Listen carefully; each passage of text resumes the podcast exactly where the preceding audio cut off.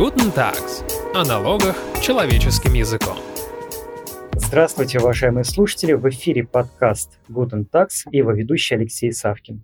В середине нулевых бизнес поднял голову и заявил, что налоговые проверки, в частности, и налоговая служба вообще душат растущие российские компании. Тогда, к мнению предпринимателей, в том числе из крупнейших бизнес-объединений, вроде бы прислушались. Контроль, казалось, немного ослаб. Но вот прошло больше пятнадцати лет, и ситуация, похоже, стала только хуже. Во всяком случае, такой вывод можно сделать, прочитав бюллетень Счетной палаты о налоговых проверках. Обсудить этот интереснейший документ и поговорить о налоговом контроле мы сегодня пригласили руководителя экспертного центра по налоговой и бюджетной политике «Деловой России» Кирилла Никитина и управляющего партнера юридической компании Taxadvisor Дмитрия Костальгина. Здравствуйте, коллеги. Всем привет. Добрый день. Давайте для начала поймем, что это за документ перед нами. Вот я, мельком пробежав его, где-то вчитавшись, подумал, что это некий термометр, который показывает состояние пациента, то есть российского бизнеса. И почитав некоторые выводы, вот у меня возникло мнение, что пациент, как бы это сказать, помягче, весьма нездоров. Кирилл, у вас какое ощущение от этого отчета? Алексей, ну вы знаете, мне кажется, что вы драматизируете и ситуацию саму по себе, и одновременно, я хочу сказать, придаёте слишком большой вес документу. Поэтому я бы, вот, на самом деле, ну, начал бы, может быть, сначала, сказав, что Счетная палата – это вообще орган очень интересный, это у нас высший орган государственного аудита. Вы видите, в названии органа хотели использовать российские слова, но уже в определении не удержались от ровно того же самого слова на английском языке. Можно было бы назвать аудиторской палатой, но Счетная палата – это высший орган государственного аудита. И занимает он, на самом деле, достаточно такое вот специфическое положение в системе органов, я уже не знаю, как сказать, государственной власти, да, назначается там наполовину верхней палаты по парламенту, наполовину нижней палаты парламента по представлению, орган коллегиальный, в нем вот этот есть специфический статус аудитора Счетной палаты, председателя Счетной палаты с заместителем, председатель вакантный, да. Орган себя, на самом деле, на протяжении всех лет существования ищет, определяется его позиция, его вес, позиция и весом руководителя. Когда-то это был орган для, как бы, ну, такой человека, ушедшего в отставку из более влиятельного органа, например, для председателя правительства. Когда-то это был орган для чиновника, который переждает между назначениями в том или иной ситуации. И он приобретает разные качества в связи, в том числе, с идеологическими взглядами, в связи с весом руководителя. Поэтому мы можем говорить о том, что, говоря про данный документ, данный документ выпущен Счетной палатой этапа Кудрина. Кудрин пришел в Счетную палату, мы знаем, после знаковой отставки своей, произошедшей чуть ли не в прямом эфире, да? Угу. Кудрин, очевидным образом, в Счетную палату пришел не для того, чтобы там отсиживаться или пересиживать какие-то времена. И, собственно говоря, принес в Счетную палату с собой определенную идеологию. Эта идеология зафиксирована в том числе на сайте Счетной палаты, где они говорят о том, что, чем, собственно говоря, мне и был интересен запрос на комментарий в бюллетене Счетной палаты по поводу этого отчета. Там написано на сайте Счетной палаты, что Счетная палата, помимо всего прочего, развивает чувство налогоплательщика. Ну, я, поскольку я не знаю там о чувстве налогоплательщика или там о менталитете налогоплательщика, говорю последние лет двенадцать примерно, тогда я думаю, вот, здорово как, вот теперь уже и Счетная палата присоединяется к нам в наших соображениях, с нашей концепцией там налоговой системы гражданского общества, попытки увязки менталитета с налогоплательщика с одной стороны и с другой стороны потребителя госуслуг, которые, по большому счету, вот это соотношение, оно по факту определяет твои политические взгляды. Больше ли я плачу или больше я получаю из бюджета, да? В этом смысле хотелось посмотреть на этот отчет на достаточно регулярные мероприятия Счетной палаты. Счетная палата регулярно кого-то проверяет. Проверяет она регулярно кого? Она проверяет регулярно государственные органы. Проверяет, в первую очередь, по поводу соблюдения бюджетного законодательства. Мы вот сейчас ждем отчет этой Счетной палаты очередной, после чего, наверное, и только будет назначен новый руководитель, да? И мы услышим цифры не про эффективность выездных налоговых проверок. Мы услышим цифры о том, что найдено пять или там четыре или там восемь тысяч нарушений бюджетного законодательства. Потом выяснится, что большая часть из них выявлена в сфере бюджетного учета и отчетности. Не по той строке, не так отчитались и так далее. Более интересно, конечно, гораздо менее частые случаи нецелевого использования бюджетных средств и так далее. Правильно ли я вас услышал, что этот бюллетень носит, ну, как бы сказать, помягче и покорректнее, совещательный характер? Наверное, долго подвожу к этой мысли. Я говорю о том, что, во-первых, Счетная палата регулярно проводит контрольные мероприятия в самых разных областях деятельности федеральных органов власти. И вот в очередной раз очередным предметом, субъектом проверки, предметом проверки были выбраны Федеральная налоговая служба и конкретно деятельность Федеральной налоговой службы по проведению выездных налоговых проверок за две тысячи девятнадцатый - две тысячи двадцать первый год. Эта деятельность была проанализирована, как уж она была проанализирована, мы как раз можем обсудить в эфире. Она выразилась в отчете Счетной палаты о контрольном мероприятии, подписанном профильным аудитором, господином Батуркиным, который некоторое время работал заместителем руководителя Федеральной налоговой службы, хотя и не такое долгое. Помимо всего прочего, естественным образом, Счетная палата в рамках политики открытости издает свой бюллетень и свои отчеты, а также комментарии экспертов, в том числе, к моему приятному удивлению, достаточно критические комментарии экспертов публикуют в этом бюллетене. Количество читателей этого бюллетеня, мне кажется, благодаря вашему подкасту вырастет на порядок. По крайней мере, эксперты, которые его комментируют, его читают. Ну и там, я думаю, что тысячи человек каждый номер бюллетеня в электронном виде скачивает или читает целиком или частично. Вот и все. И вот с этим можно ограничиться. Контрольное мероприятие обычное. Предмет проверки выбран специфически. Мы обсудим, почему, с моей точки зрения, он методологически не вполне корректно выбран. Странно анализировать выездные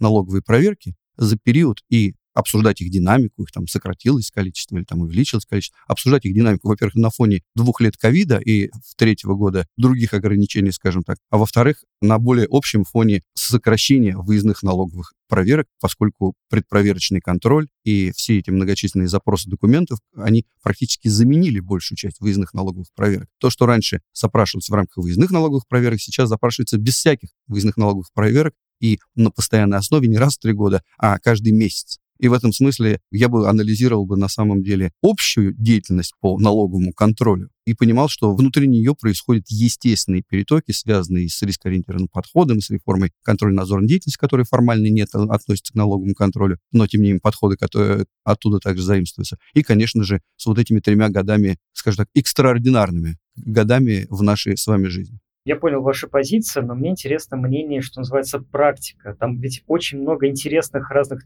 тезисов, выводов и цифр. И вот одна из таких цифр, вот Счетная палата сама замечает, что эффективность контроля снижается, становится больше безрезультативных проверок. Вопрос в практику. Дмитрий. Вот как раз, если мы, да, разбираем цифрами, то есть я соглашусь, что, наверное, с точки зрения вот каких-то открытых цифр интересен отчет прежде всего, потому что ну, они как-то свели, да, потому что с точки зрения, опять же, там, той же эффективности, наверное, мало у нас цифр. Но, опять же, вот они приводят этот факт, что эффективность снизилась, и вроде сразу какая-то, ну, отрицательная коннотация, что ужас, все пропало, что же нам делать, и пропало. Плохо работаете. Да, во-первых, как правильно сказал Кирилл, период охвата, да, проверки, анализа, он э, показывает, что, в общем-то, у нас были не самые лучшие в экономике макро, там, сказать, события, которые влияли, да. А второе, здесь еще такой подход, который, в общем-то, сама служба немножко себя в этот, мне кажется, тупик заводит, да, потому что в основном все вот сообщения через СМИ у нас всегда в головах сидит, что поступления всегда растут, каждый год от контроля все больше и больше сумм поступает, да. Внутри возникает вопрос, но это не может же длиться вечно, да, то есть в какой-то момент нужно выйти с точки зрения вообще даже как бы базовых понятий на какое-то плато и должно как-то устояться, если не будет каких-то макроизменений больших. И здесь тоже наши некие стереотипы срабатывают. С одной стороны, с точки зрения, видимо, контролера, который такой внутреннего контролера сидит, что, ой, явно не дорабатываю, да, а с другой стороны, ну, это же с точки зрения логики, это совсем не следует, что, например, налоговая служба не дорабатывает, да, как Кирилл говорил. Чувство налогоплательщиков, может быть, да, налогоплательщики стали более добросовестные. Вот я именно это тоже хотел бы добавить. На самом деле, ну, действительно, в отчете можно при большом желании увидеть эту фразу. Растет число безрезультативных налоговых проверок, оно выросло за период. Я для слушателей скажу, я почему-то уверен, что не все полезут смотреть отчет, и не все полезут смотреть комментарий. Оно выросло с четыре целых восемь десятых процента до аж пять целых четыре десятых процента. С моей точки зрения, эта цифра, это действительно рост, это как бы рост на ноль целых шесть десятых процента. И в этом смысле я могу сказать, что эта цифра не свидетельствует, на мой взгляд, ни о чем, просто ни о чем. А может быть, за следующий период она упадет на ноль целых три десятых процента и так далее. Но гораздо интереснее именно в контексте вот этого чувства налогоплательщика сам подход к оценке налоговой проверки с точки зрения того, закончилась ли она дополнительными начислениями. Я еще раз хочу подчеркнуть. Угу. Я вот тоже хотел вас спросить, что подход чисто фискальный, насколько я понимаю, да? Он не то чтобы даже фискальный, он на самом деле подход, как бы, ну, назовем так, практический, который вообще на самом деле удивительно, когда он вызывает удивление. Но нам достаточно заглянуть в налоговый кодекс, чтобы вспомнить, что деятельность Налоговый контроль направлен на проверку соблюдения налогового законодательства. Если я провожу при прочих равных налоговые проверки, и у меня растет количество проверок, которые не заканчиваются доначислениями, то что-то мне подсказывает, что у меня вполне возможно растет налоговая дисциплина, и у меня большее количество налогоплательщиков соблюдает налоговое законодательство. С этой точки зрения я никак не могу согласиться со словом «безрезультативная». Проверка, не закончившаяся начислениями. Это как раз результативная проверка, и не только с точки зрения налогоплательщика и его адвоката, а прежде всего с точки зрения налоговых органов, которые занимаются контролем соблюдения законодательства, а не обеспечением плана по сбору и росту собираемости. Кирилл, вот вы в начале разговора упомянули о нашем любимом предпроверочном анализе, любимом в кавычках. И тут, я так понимаю, мы много раз обсуждали предпроверочный анализ. Старая история. Выездных проверок становится меньше, но, наверное, могу предположить, их заменили на бесконтрольные проверки, которые замаскировали вот под такой вот предпроверочный анализ. И вот ваше мнение, что это такое предпроверочный анализ? Во-первых, мне кажется, что это такой гениальный пиар-ход эф эн эс, и, во-вторых, главное теперь их оружие. Вы согласны? Я все-таки не стал бы оценивать радикальные изменения в контрольной среде в терминах пиара. Да? эф эн эс действительно, наверное, один из наиболее эффективных органов с точки зрения пиара, в хорошем смысле пиара, с начала десятых годов, что правильно, потому что если ты тратишь деньги налогоплательщиков и собираешь деньги налогоплательщиков, то еще и нужно достаточно подробно налогоплательщикам, и, а также лицам, принимающим решения, рассказывать о том, как ты это делаешь. Но, тем не менее, давайте все-таки не будем делать вид, что деятельность эф эн эс ограничилась или фокусировалась на пиаре. У нас с начала десятых годов происходило радикальное изменение бизнес-процессов налогового контроля.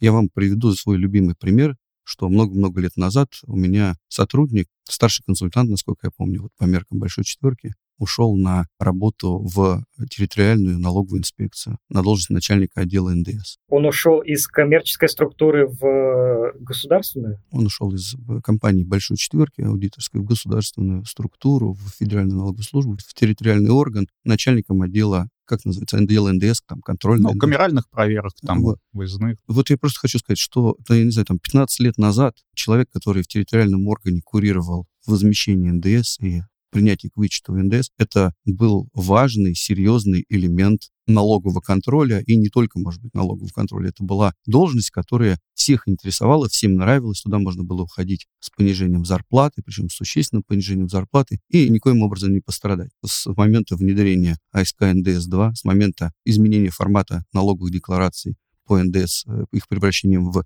электронные регистры счетов фактур, эта должность никому не нужна, по сути дела. Ну, давайте так, никто как бы на меньшую зарплату на эту должность не уйдет. А поскольку решения принимаются совершенно по-другому, да, у нас есть специализированная межрегиональная инспекция, туда стекаются все декларации в виде всех реестров, они сверяются. Пятидневный срок ты представляешь пояснений по расхождению, десятидневный срок ты представляешь как бы уточненные декларации, если не представил устраивающих пояснений. И с этой точки зрения изменился, например, в отношении эн дэ эс крупнейшего там по сложности и объемам сбора федерального налога, там изменение самого процесса уплаты налога, самого процесса отчетности, а, соответственно, процесс отчетности изменился не для того, чтобы там всех напрячь, делать что-то в электронном виде, что делать в бумажном, а для того, чтобы проверять совершенно по-другому. Значит, он централизован, он в известной степени автоматизирован, и он, по большому счету, привел к тому, что естественным образом у нас появились новые инструменты контроля. Новые инструменты контроля, которые не требуют выездных налоговых проверок, которые не требуют иных мероприятий налогового контроля, которые создали совершенно иную контрольную среду. Вот, возвращаясь к нашему вопросу, пиар или не пиар. Это не пиар, как бы, вот рассказывать об этом, то, что я сейчас делаю бесплатно, наверное, занимаюсь пиаром позитивных изменений в сфере налогового администрирования, да, поскольку они мне представляются позитивными. И в этом смысле изменение контрольной среды приводит, условно, вот вы, вы же начали наш, на самом деле, подкаст с вот этого разговора о том, что вот когда пятнадцать лет назад там к бизнесу прислушались, бизнес душили проверками. Да, да, да. Но на самом деле к бизнесу прислушались. Тогда да. И к государству прислушались. Я помню прекрасно. И ко всем прислушались. На самом деле радикальным образом изменили контрольную среду, в первую очередь, с точки зрения ее коррупциогенности, с точки зрения ее неэффективности, с точки зрения ее, как бы сказать, обременительности для контроля.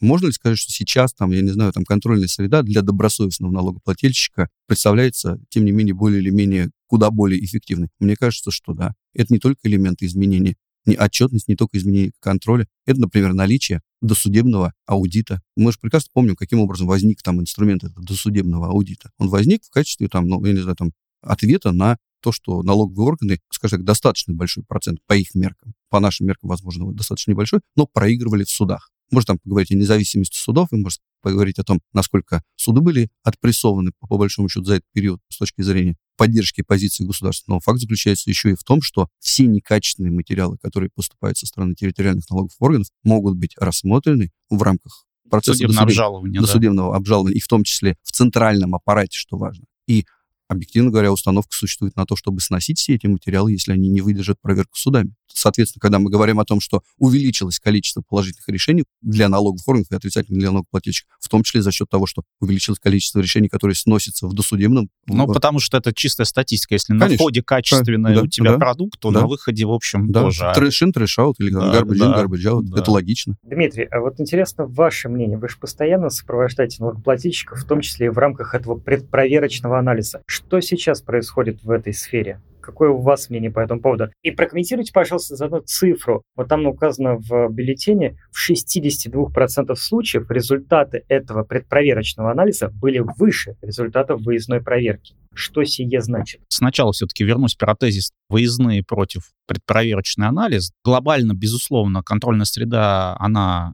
меняется. Тут, мне кажется, есть некое тоже такое смещение немножечко, да, то есть, строго говоря, для бизнеса неважно, как называется мероприятие налогового контроля, да, это налоговая выездная проверка, камеральная, либо предпроверочный анализ, ну, строго говоря, да, он больше там смотрит, насколько они ему эффективно удобны, эти мероприятия, раз, а второе, насколько трудозатратно исполнять эти мероприятия налогового контроля.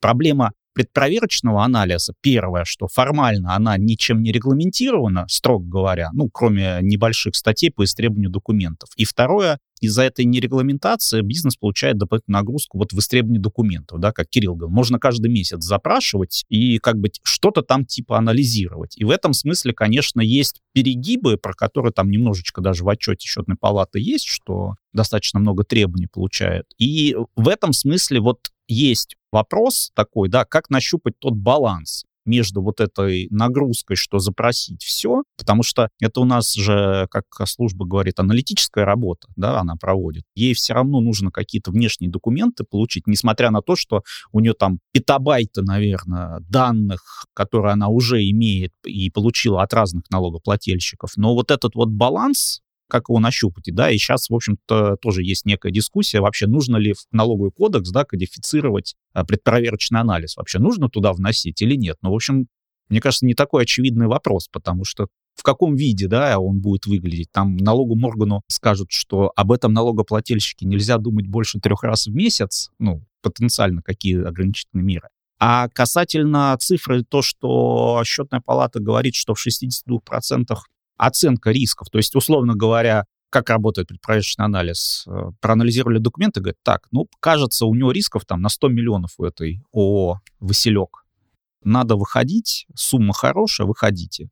Выходят на выездную проверку и в итоге доначисляют тридцать, например, из серии. В чем причина здесь? Плохой анализ был проведен, условно говоря, может быть. Или налогоплательщик додал какие-то документы, которые, опять же, не были в ходе анализа. То есть здесь может зависеть от разных сценариев, с одной стороны. С другой стороны, понятно, что поскольку сейчас уклон и мероприятие налогового контроля на так называемое добровольное уточнение своих налоговых обязательств направлены и сфокусированы, то, безусловно, у налогового органа внутренне есть мотивация, скажем так, чуть-чуть больше просить с налогоплательщика и предложить ему уточнить декларацию там на большую сумму. Но здесь уже, мне кажется, мы переходим уже не в такая, это не правовая история какая-то, ну, вот в чистое право, да, а в некое такое уже поведенческое какое-то, да, что налоговый орган говорит, ну, заплати сто добровольно, не будет штрафа. Налогоплательщик говорит, ну, типа, позвольте, у меня вообще... нету ста, и я чист-бел, так сказать, приходите, найдете все. Вот они вышли, нашли тридцать. Ну вот я к этому добавил бы, Алексей, э, на самом деле, что я вот начинал с вот этой вот таких позитивных комментариев по поводу, как хорошо, как изменилось ландшафт налогового контроля, инструментарий, как бы возможности и так далее. И, естественно, это приводит к тому, что большее внимание на предпроверочный анализ, большее внимание на те документы, которые появились в распоряжении вне рамок проверок, и более фокусные проверки, да? Но при этом, при всем, действительно, как бы обратной стороной медали является вот эта совершенная нерегламентированность и, условно говоря, там возможность постоянно проводить налоговый контроль. в рамках встречных проверок, в рамках там, уточнений, в рамках аналитических мероприятий. Вот эта вот нерегламентированная возможность получать постоянно, а точнее направлять запросы. Я бы сказал, не на все эти запросы нужно отвечать, объективно говоря. Но, безусловно. Это, это, это... это, это, это уже кому как нравится, на самом деле. Как бы у нас люди тоже, условно говоря, там, на совершенно неадекватные запросы с готовностью там, начинают печатать там, пачки бумаги и носить их в налоговую инспекцию.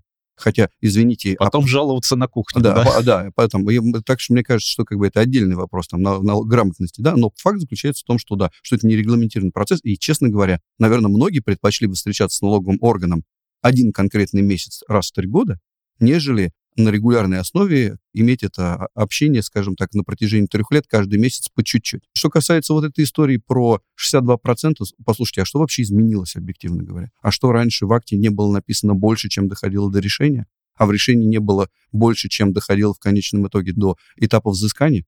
Это сейчас просто это переместилось еще на этап предпроверочного анализа. Теперь это имеет хорошие основания. Я хочу подчеркнуть логичное основание. Коллеги, вообще-то риск — это понятие вероятностное. С этой точки зрения, то, что я там себе понадумал в рамках, как сказать, камерального контроля, в рамках того, что я сижу за своим столом, а не на налогоплательщика, и работаю с тем ограниченным объемом документов, которые у меня есть, естественно, что это приведет у меня к оценке рисков неточной и к оценке рисков, ну, наверное, я ее завышу при прочих основаниях, чем занижу, чтобы затем потом уточнять в рамках мероприятий, там, я не знаю, там, предварительных мероприятий или в рамках проверки. Опять же, это очередная цифра из отчета, которая не говорит ни о чем, на самом деле. Ну, просто это факт. Да, а... это, это факт, факт с, с, с, с интерпретациями окей. Хорошо, давайте тогда поговорим о цифрах, которые говорят о чем-то. Например, одна из этих цифр, точнее две, из них следует, что дела в суде налоговая выигрывает все чаще, но взыскивает все меньше. Это о чем свидетельствует? Но вот, кстати, там этот кусок отчета про взыскание, я, если честно, терминологию авторов отчета не понял, потому что там снизилась эффективность взыскания налогов. Вот что это за термин? Ну, в понимании, опять же, авторов, потому что там никоим образом не объяснено, что такое эффективность взыскания. Это взыскали за один день, щелкнув пальцами, взыскали там за неделю или, ну, не знаю, пришлось обращаться, такое право налоговых органов есть, пойти в суд, да, когда, например, там, не знаю, не дай бог, сроки какие-то налоговый орган пропустил. Поэтому вот, опять же, коннотация такая странная, что снизилась эффективность взыскания. А какая она была? Ну, то есть что вообще за термин это? Я, честно говоря, предполагаю даже не разбираться, на самом деле, поскольку действительно термин не определен, и разбираться нужно, разговаривать с авторами доклада. Во-первых, как мы понимаем, налоговые органы, центральный аппарат, в частности, разобравшись с судами, ну, условно говоря, там, с эффективностью, скажем так, судебной части споров с налогоплательщиками, как я говорил, частично за счет внедрения института досудебного аудита, частично за счет каких-то других мер, стал смотреть отдельно пристально на эффективные взыскания. И здесь мы видим и разные законодательные предложения, да, там, и там, запрос налоговых органов все новых полномочий,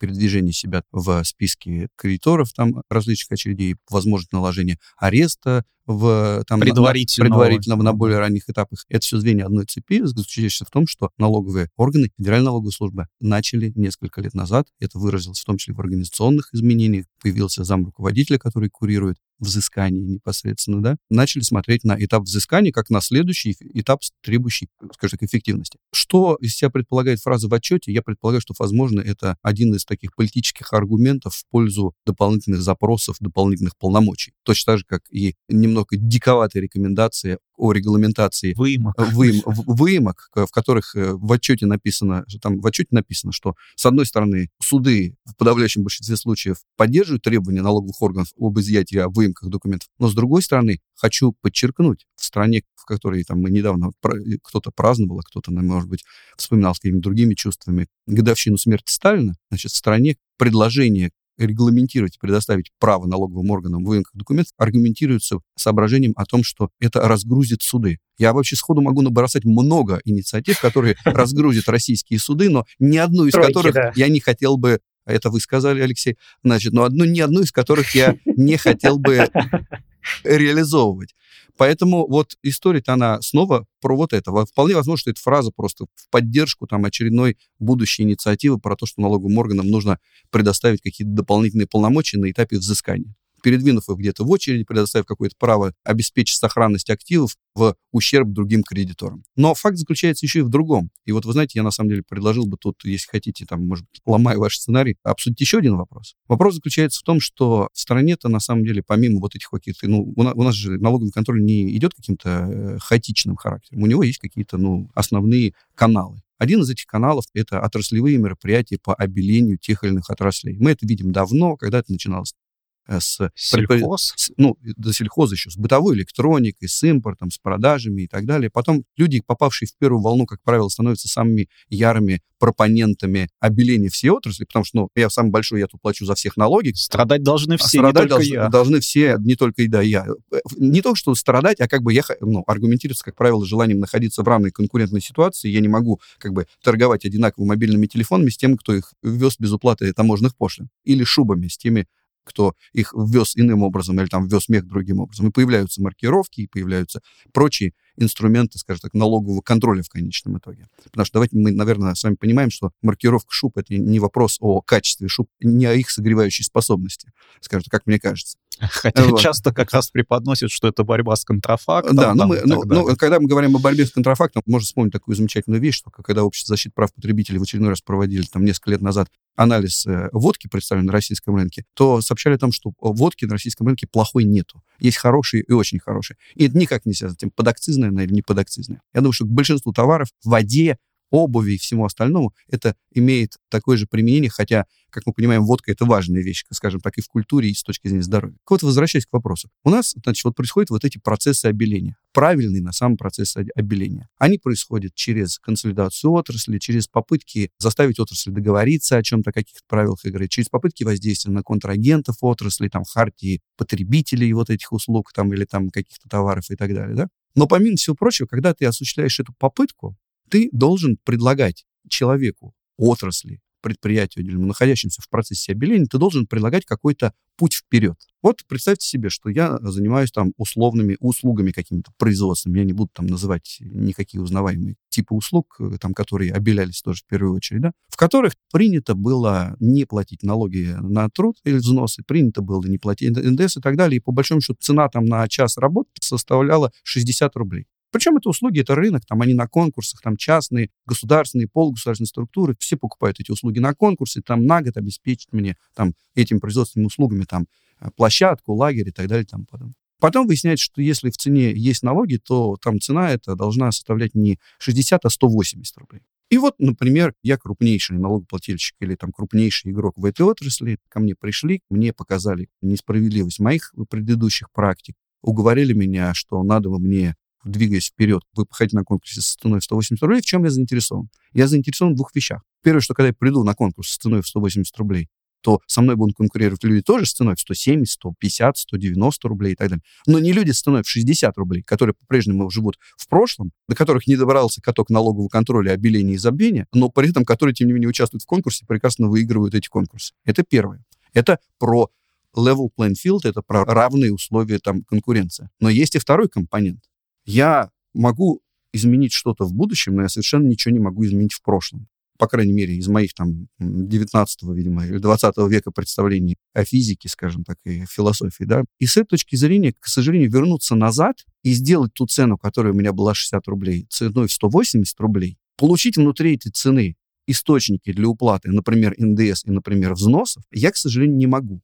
И с этой точки зрения в отношении меня, которого там проверяют, вот вперед я веду себя нормально, а что касается назад, должен быть вот этот действующий элемент забвения или, если честно, элемент закрытия прошлых периодов, где закрыть я их могу экономически сохранившись. Например, то есть с меня можно взыскать деньги, которые у меня есть, но с меня нельзя взыскать эн дэ эс, который я не получил со своего клиента, с меня нельзя взыскать налоги на фонд оплаты труда, которые я не доплатил, но которые, собственно, не сформировали соответствующие обязательства соответствующих фондов в отношении работника и так далее. И вот здесь вот, вот этот вот удивительный термин обеление и забвение, он на самом деле, и я сейчас, Алексей, вернусь к вашему вопросу, на самом деле, поскольку мы логично не подходим, он приводит к тому, что вперед я проигрываю конкуренцию, назад я, я умираю, по я, сути. Я умираю, и мне зачастую легче бросить те юрлица и либо уехать из страны, либо там... Возвращаясь к проэффективности взыскания, опять а, же. Да. И именно вот эта ситуация, при которой отсутствуют инструменты по-хорошему говоря, договориться об объеме налоговых обязательств, которые я могу эффективно выполнить в отношении прошлых периодов, чтобы их закрыть, но при этом, чтобы не закрыться, ведет в том числе, я подозреваю, к тому, что эффективность взысканий, да, падает в ситуациях, когда, скажем так, слишком рьяно и слишком строго, и зачастую, может быть, слишком агрессивно, избыточно агрессивно подошли контролирующие, проверяющие органы к исчислению моих обязательств за прошлые периоды, по которым вроде бы как все согласились о том, что их нужно закрыть и забыть. Но в целом это, кстати, важный вопрос. Самое удивительное, мы буквально вот этот вот нюанс обсуждали в связи там с похожей темой про дробление, да. У нас же есть базовый принцип, да, должна быть у налогоплательщика фактическая способность к уплате. То есть этот принцип там записан, да, и вот эта вот история, как ты говоришь, не знаю, у меня просто ассоциация с банкротством, там есть же процедура реабилитации, да, когда мы говорим «накосячил», но, кажется, глобально для общества государства не убить, а провести тебя каким-то путем, чтобы ты выжил, и дальше уже в культурном русле, назовем так. Ты очень, между прочим, правильную ассоциацию приводишь, потому что, тем не менее, в процессе банкротства существует управляющий. То ровно, чего не существует в ситуации реабилитации, назовем так, в отношениях с налоговыми органами. Мы можем привести другой пример, это Foreign Corrupt Practices Act, когда компания, которая нарушила и признана судом нарушившей законодательство, помимо обязательств, штрафов, там, уплаты и так далее, получает себе еще внешнего назначенного комплаенс-офицера, которого компания не может уволить, которому она вынуждена платить зарплату, у которого есть фиксированный объем полномочий, и который контролирует, что компания на протяжении нескольких лет не вступит на прежний порочный путь. А вот в случае с нашим вот этим элементом обеления и забвения, или в случае, в принципе, с нашим элементом индивидуального взаимодействия с налогоплательщиком, который нарушал, встал на путь исправления, но при этом должен заплатить совершенно невменяемые суммы, есть этот компонент, что с него взыскивают, тем не менее, по полной программе пытаются, что приводит к сокращенной возможности реального фактического взыскания. Есть элемент, заключающийся в том, что, а на самом деле, какие основания доверять этому налогоплательщику, кроме того, что он хартию подписал или там мамой поклялся на налоговом кодексе и так далее. Какие основания ему доверять? Вот этих инструментов, вот этого механизма управляющего, комплаенс-офисера или кого-то еще нету. И в этом смысле это очередное препятствие на пути и исправления, и восстановления доверия к налогоплательщику, который на самом деле нарушал там на протяжении всей своей жизни, и не факт, что там не вернется к своим привычкам, и результат в виде типа, там, уменьшенной возможности взыскания. Интересно, что Алексей в этом замечательном докладе Счетной палаты, помимо всего прочего, в качестве одной из проблем отмечено у нас что? Рассрочки. Рассрочки. Низкая востребованность инструмента рассрочек и отсрочек по уплате налогов. Она, конечно, низкая востребованность. По поводу отсрочек. Вот у Дмитрия, насколько я знаю, есть мнение, почему низкая востребованность этих отсрочек. Мне кажется, в Счетной палате, на самом деле, они понимают, почему они низко востребованы, да, потому что правило наличия некого залога или банковской гарантии, которое вроде как право, да, налогового органа в определенных случаях потребовать, там есть обязанность, в зависимости может быть, но неважно, просто зачем налоговому органу брать на себя такую ответственность? Он говорит, ко мне придет прокуратура, я не могу объяснить, почему я этому дал, а этому не дал, как бы я буду всех просить там залог, банковскую гарантию, все будут равны. И это просто стоп-фактор, не у всех есть, вот опять же, в примере Кирилла, если какие-то производственные услуги, у тебя, скорее всего, основных средств, ну, я не знаю, там, предположим, какие, не знаю что, моющие средства и что-то еще, это, кажется, не самый первоклассный залог, да. Недвижимость, да, побойтесь бога. Ну, только если, наверное, не знаю, недвижимость бенефициаров, там, квартиры и так далее, да. Но, опять же, это ты прям свою квартиру готов заложить, это тоже такой челлендж внутренний, как минимум, принять решение для многих. Поэтому и не работают отсрочки-рассрочки. И как раз это же тоже некий элемент, назовем там, реабилитации или, как ты говоришь, забвения. Ну вот у нас сейчас, например, такой реальный кейс, когда компания действительно накосячила, она реально признает и говорит, слушайте, мы готовы искупить свои грехи, заплатить, что вы нам дочисляете. Но мы единовременно, ну, не можем этого сделать. Дайте нам возможность выйти, причем, скажем так, вот Кирилл тоже говорит, что там, доказательство того, что, ну, на скользкую дорожку там не вступит, там, понятно, что клятву не возьмешь, но в целом есть там, например, показатели, там, чудили три года назад, а потом уже сами исправились без участия налогового органа, да, но есть статистика кратного роста поступлений там от конкретной компании. И налоговый орган говорит, ну, вот отсрочка, раз... То есть и налоговый орган-то понимает тебя по-человечески, то есть он тоже, ну, то есть глобально вменяемый там проверяющему не, нет цели замочить э, компанию, да, при прочих равных, потому что он понимает, что это твой налогоплательщик, который платит тебе деньги добровольно, да,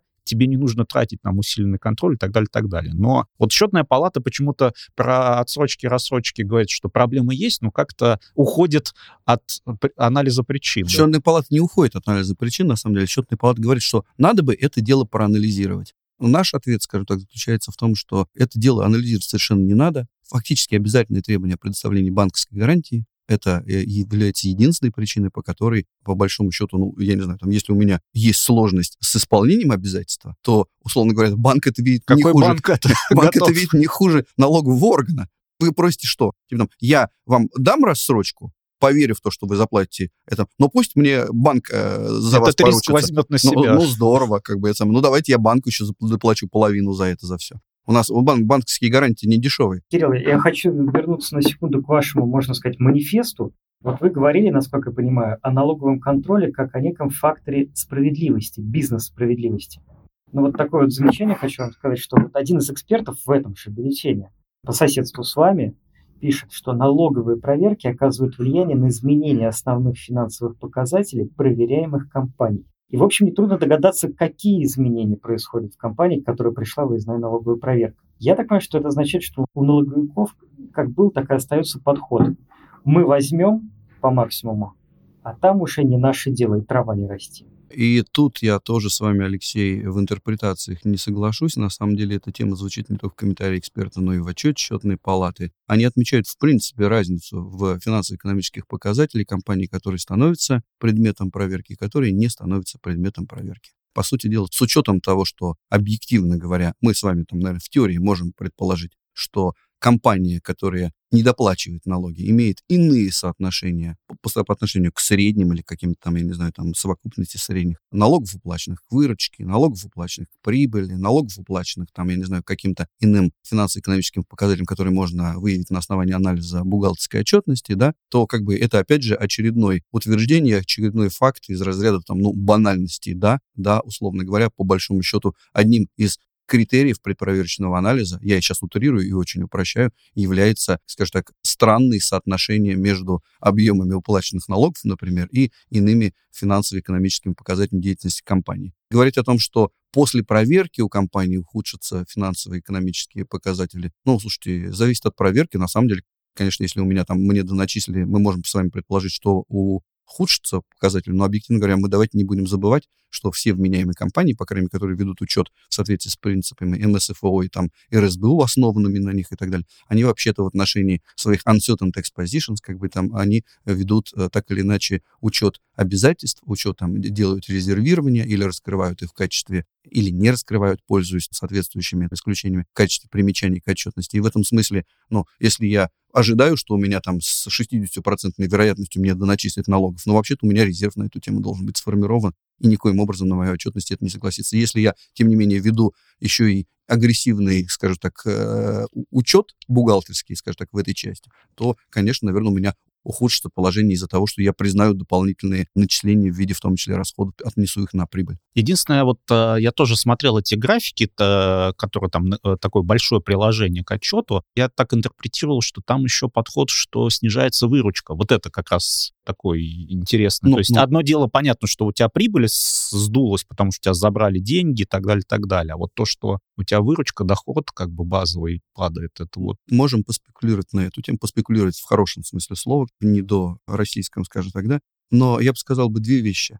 Ну, во-первых, снова мы выбрали вполне определенные компании на определенном цикле их жизнедеятельности. Да, это первое. Временной период согласен. Да, это, это как бы первая вещь, а есть, ну, есть еще и вторая вещь. Я бы сказал бы, что предприятия, например, которые, ну, находятся в рамках обычного налогового контроля, оно, конечно, ну, все понимают, что рано или поздно случаются проверки. А когда, например, предприятие долго, публично отстаивает свои интересы в отношении длящихся мероприятий налогового контроля, споров за пять последних лет, семь последних лет, все эти в судах там, и так далее, и так далее. Но помимо всего прочего, я думаю, что, конечно, некоторые из контрагентов, имея выбор, как бы, ну, и оценивая риски, начинают переключаться на поставщиков или контрагентов с меньшим количеством проблем с налоговыми органами.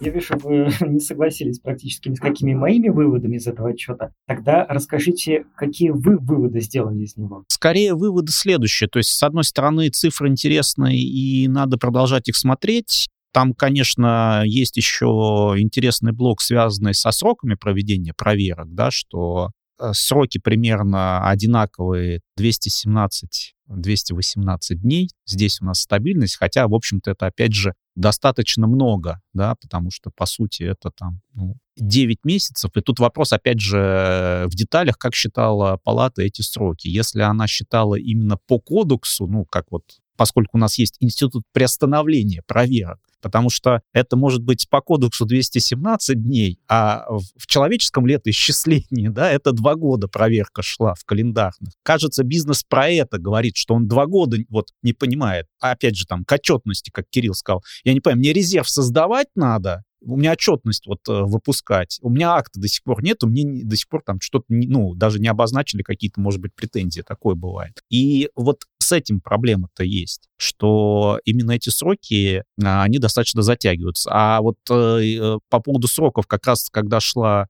дискуссия, когда служба просила новые себе полномочия по поводу предварительных арестов, э, помнится, один из представителей службы сказал, ну это не мы такие, что вот мы сроки затягиваем. Оказывается, нас Конституционный Верховный суд обязал сплошным образом проверять налогоплательщиков и выявлять все его переплаты. Все сделали, мне кажется, удивленное лицо, потому что на памяти никто не смог вспомнить таких прецедентов на уровне Конституционного Верховного суда, где требуется от налогооргана вообще сплошным методом проверять и, более того, находить переплаты налогоплательщика. Да, я задал вопрос, можно ли приглашать прямо к себе для поиска переплат налоговых как бы, резервов, на, да. на, на, налоговые органы. Было бы, было бы очень приятно о таком договориться. Мне, на самом деле, очень нравится мысль Дмитрия о том, что существует две скорости течения времени, скажем так, как у кошек и у людей примерно, да, там год за восемь, да, и вот тут у нас примерно двести семнадцать, но забавно то, что, тем не менее, счетная палата и даже вот это изменение с двухсот восемнадцати до, до, до двухсот семнадцати дней трактует как динамику, а сроки сократились или увеличились. Опять же, одна из цифр, которая не говорит сама по себе ни о чем, на один день, на три дня увеличилось, на пять дней сократилось. Да бог с ним, слава богу. А вот проблема, на самом деле, проблема с приостановлениями, она проблема, на самом деле, ну, для обеих сторон, на самом деле. Приостановление происходит не от хорошей жизни, скажем так, и срок течения, да, одновременно, конечно, проверки, которые эти длятся годами, никак не могут закрыться, и лучше ужасный конец, да, чем ужас, чем, без, ужас конца. без конца примерно. Возвращаясь, вот, знаете, к этому вопросу, и возвращаясь к предыдущему вопросу о гарантиях, я бы сказал такую вещь, что вот, видите, мы начинали, мы говорили о том, что во многом ландшафт налогового контроля менялся, убирая возможности субъективных решений, особенно на уровне территориальных органов. И, ну, давайте объективно говорить, я не знаю, доверяют ли территориальным органам внутри Федеральной налоговой службы, да, наверное, налогоплательщики территориальным органам армии налоговых органов, скажем так, ну, доверять целиком полностью не могут. И, наверное, в целом там доверие к центральному аппарату, его эффективности, его ориентированности на государственные задачи, скажем так, а это значит на задачи налогоплательщиков, оно выше. И в этом смысле, понятно, вот мне импонирует стремление, скажем так, перенести многие решения на уровень а. автоматизации, б. принятия решений на уровень центрального аппарата. То, что нам потребуется дальше развивать для вот этих механизмов, например, обеления и забвения, для механизмов там разъяснений, которые там не теряют силу там и носят какой-то обязывающий характер, да, там каких-то рулингов в нормальном понимании, и не только в рамках налогового мониторинга, да, что регулярно, в том числе люди, предлагающие изменения в ландшафт налогового контроля, в регулировании, часть первую и так далее, находятся тоже в этой дилемме. Вот предоставить территориальному налоговому органу возможность не взять банковскую гарантию, возможность договориться о том, что начислили на сто миллионов рублей, а экономическую, ну, возможность видим только на пятьдесят миллионов рублей, значит, пятьдесят списываем при условии, что вы выполняете график платежей. Предоставить? Я, честно говоря, думаю, что хорошо бы, но хорошо бы, чтобы там вот этим десяти людям, которым есть эта возможность принимать эти решения, как бы было доверие, скажем так, репутационное доверие, я не знаю, какое еще угодно доверие, да, там предоставить их ста сорока тысячам людей, или там, я не знаю, там, всем руководителям и заместителям руководителей территориальных органов, честно говоря, мне кажется, что не в той стороне мы живем или не в то время. И рановато нам еще предоставлять такие возможности и полномочия. И вот мы и находимся в этой дилемме. Представить невозможно, а без представления этого вот возможности принимать дискретные решения на основе не только норм и правил, но на основе там оценки. Усмотрения на, такого. На усмотрение, да. Без этого всего мы с вами оказываемся в ситуации, что отсрочки и рассрочки по факту не предоставляются. Инвестиционные налоговые Кредит также не работает. Не работает. По тем же самым причинам пользуются им две организации во всей стране, которым доверие есть. Кирилл, а все-таки возвращаясь к вопросу о выводах. Вот вы какой главный бы вывод или там два-три главных вывода сделали бы из этого документа? Вы знаете, я из этого документа, если честно, выводы не хочу делать в принципе, потому что, на мой взгляд, и документ, как я и написал в своем отзыве, фрагментарный, скажем так, несистемный. И, по большому счету, содержит там, ну, необоснованные выводы, и анализ странных цифр приводит к странным выводам. Я бы, значит, думаю, что выводы в отношении выездных налоговых проверок, если уж мы говорим о них, или выводы, в принципе, о мероприятиях налогового контроля, раз мы говорим в более широком смысле о них, заключается в следующем. Ну, вывод первый заключается в том, что хорошо, что Счетная палата, в принципе, на это смотрит, и будем надеяться, что она будет делать это более регулярно, все так же открыто, и накапливая базу, скажем так, и накапливая компетенцию, будет, условно говоря, там как раз снабжать нас более интересными выводами в целом, да? Ну, а в целом, слушайте, о чем мы говорим? Мы говорим, вот мы в рамках этой передачи обсудили целый ряд вещей. Я не буду повторяться, я бы добавлю к этому еще пару соображений. Вывод у нас заключается в том, у нас в стране, если говорить о налоговой политике, а налоговая политика напрямую в дальнейшем влияет на ландшафт налогового контроля. Есть две ключевых проблемы. У нас крайне низкие инвестиционные стимулы. Условно говоря, мы не будем рассматривать инвестиционный налоговый вычет, условно говоря, который пользуется там пятьсот организаций по всей стране, как стимул для инвестиций. У нас в стране, в принципе, проблемы с инвестициями, но поскольку заемные средства у нас достаточно дорогие, то для большинства предприятий единственным источником инвестиций являются собственные средства, и в том числе прибыль. И в этой ситуации нагрузка на оборотный капитал и нагрузка на прибыль, налоговая нагрузка, это является ключевой проблемой. Там, когда у нас вырос эн дэ эс с восемнадцати до двадцати процентов, у нас выросла нагрузка на оборотный капитал единовременно на одиннадцать процентов. Отвлечение единоразовое. Это не два процентных пункта, это одиннадцать процентов, которые у меня постоянно находятся где бы то ни было. Я должен их финансировать. Это номер один. С инвестициями ровно такая же проблема. У нас в стране нету широкого дифференциала между инвестиционным и неинвестиционным поведением. Это факт, который, ну, можно там много иллюстрировать, но факт заключается в том, что вот я не буду призывать к росту ставки налога на прибыль, но когда у тебя ставка налога на прибыль тридцать процентов, а в случае, если ты эту прибыль используешь на инвестиции, у тебя ставка налога на прибыль ноль процентов, то это здорово. То это на самом деле меня заставит десять раз задуматься о том, чтобы вывести прибыль из компании в виде дивидендов, отложить инвестиционное решение вправо, отложить инвестиционное решение там на будущее и так далее, или перевести в другую страну. Потому что я создаю дифференциал. И даже дифференциал между двадцатью и нулем – это хорошая разница, или двадцатью и пятью процентами. А когда, по большому счету, у меня двадцать процентов с меня взяли, и что я? Реинвестирую эту прибыль внутри компании. Что я реинвестирую ее внутри группы, подняв на уровень субхолдинга и вернув в другую компанию. Что не реинвестирую и так далее. Да, у меня, понятное дело, в случае вывода там появятся мои там налогообложения дивидендов, может быть, в зависимости от структуры. То вот при этом дифференциале налоговое законодательство, налоговая политика не выполняет одну из важных функций, считается неочевидно, тем не важно, стимулирование инвестиционной деятельности. Это первая вещь. Вторая вещь, которая в нашей стране, в принципе, с точки зрения налогового администрирования существует, и она существует в этом сегменте, ну, скажем так, малого, среднего бизнеса в первую очередь. У нас, знаете, как у нас на самом деле три налоговых режима. У нас налоговый режим для малышей, которые могут не платить налоги и жить спокойно.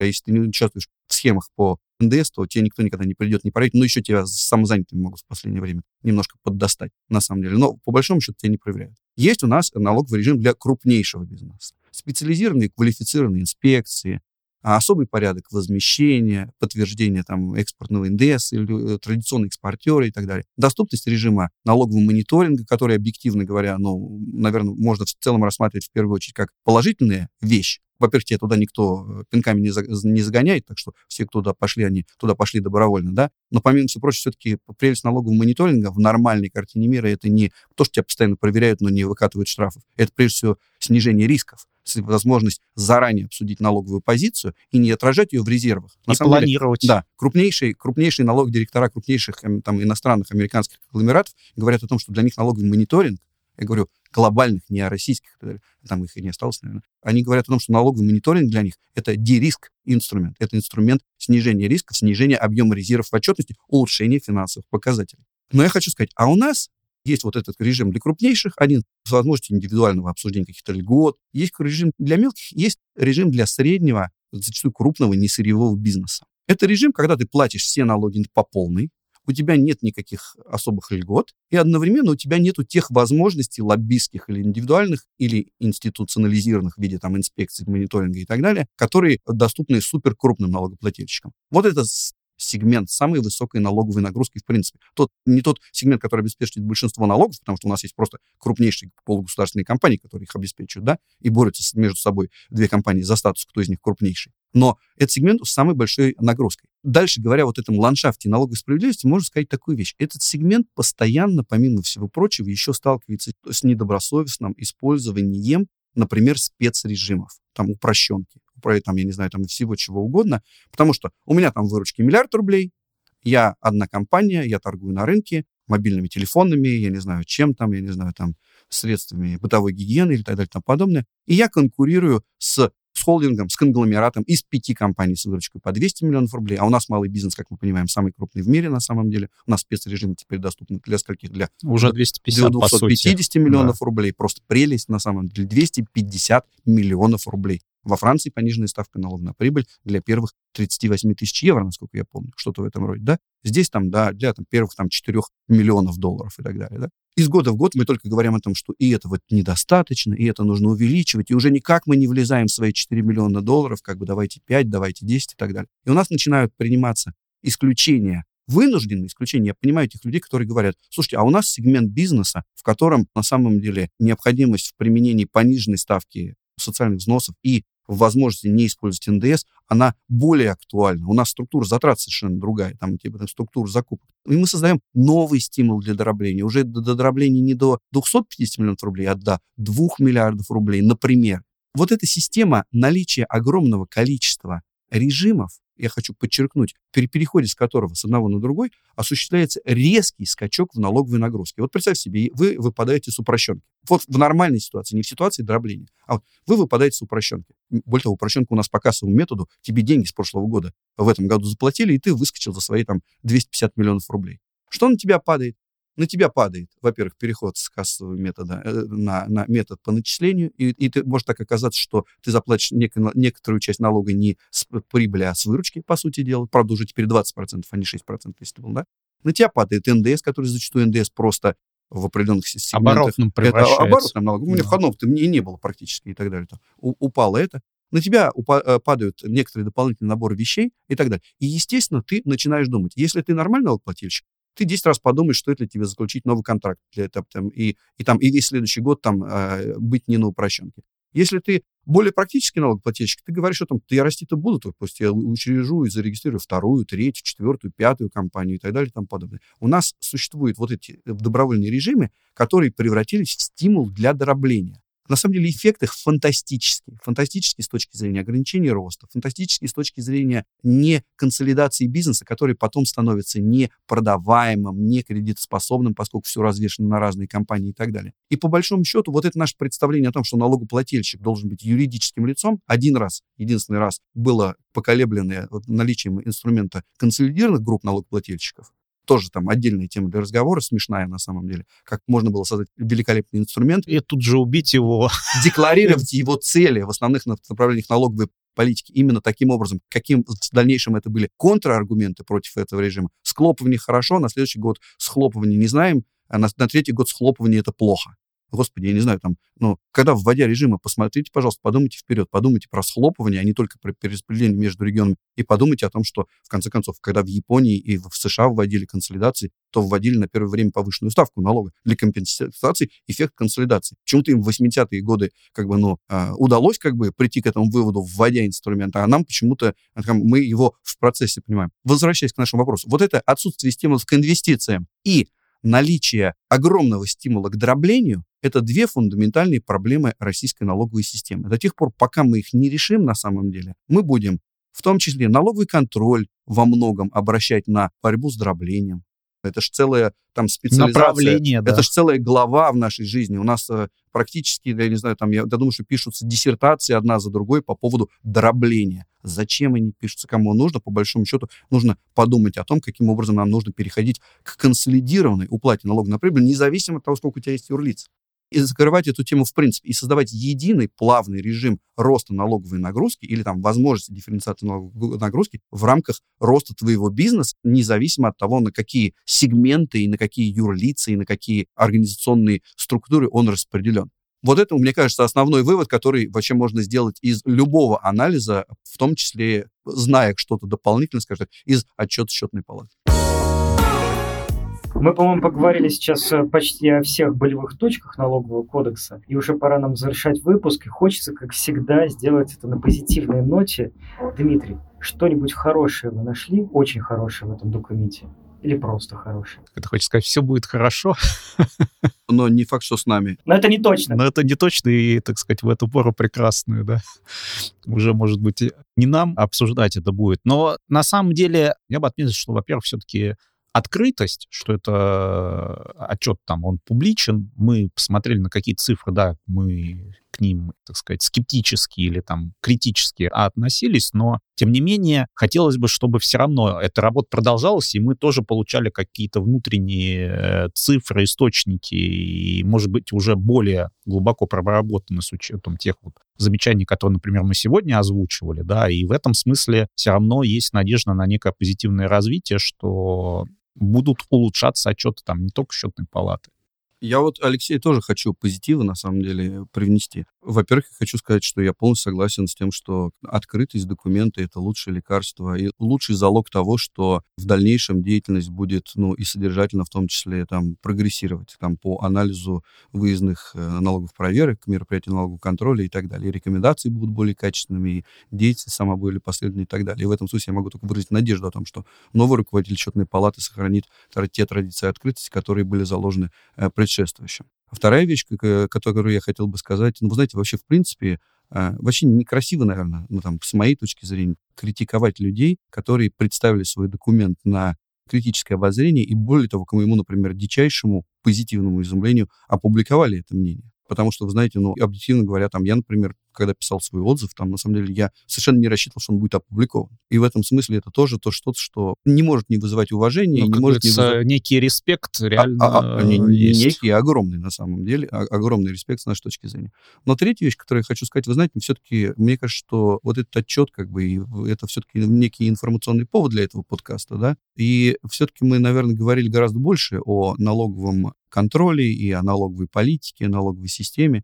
Я вам могу сказать такую вещь, что у нас, конечно, она не развивается линейно, да, и было бы странно ожидать, например, что в последние там три года, и особенно в последний год, есть какие-то экономические основания для ослабления налогового контроля. Деньги, очевидным образом, нужны здесь и сейчас, и можно сколько угодно говорить там о выборе между большим количеством денег потом и меньшим количеством денег сейчас, деньги нужны здесь и сейчас. В этом смысле говорить о возможности ослабления налогового контроля я бы, наверное, не предполагал чисто так, ну, тактически, да. Но тот факт, что российская налоговая система, российское налоговое администрирование меняется, вы знаете, мне кажется, что вообще за последние десять лет есть два федеральных, скажем так, игрока, которые, вот давайте не, не будем говорить про последний год, а там за последние десятилетия, которые вообще осуществили такое радикальное изменение. Это Сбербанк и это Федеральная налоговая служба. С точки зрения технологизации, с точки зрения лидерства российских технологических решений в части налогового администрирования, налогового контроля, ну, я не знаю, там, для того, чтобы там их оценивать, не нужно ссылаться на собственные данные, собственные рейтинги или отчетные палаты. Мы там прекрасно можем посмотреть там и различного рода публикации в свое время в Financial Times,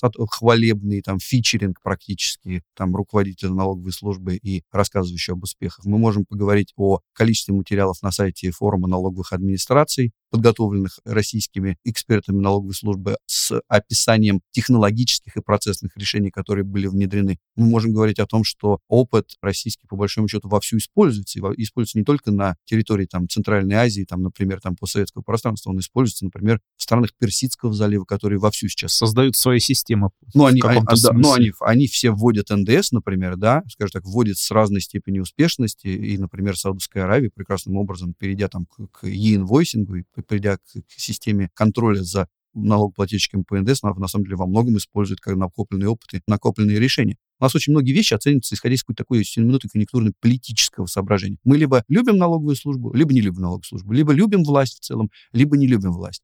Вот задача экспертов, по большому счету, заключается в том, чтобы абстрагироваться от своих там, предпочтений персональных и обсуждать факты. Вот факты заключаются в том, что с две тысячи двенадцатого года технологические процессные решения а эс ка эн дэ эс два, а эс ка ка ка тэ, многочисленные решения по маркировке в разном виде, там очень разношерстные, на мой взгляд, и подлежащие унификации. Технологический прогресс в области создания платформ и решений налогового мониторинга, в частности. Создание новых экспериментов.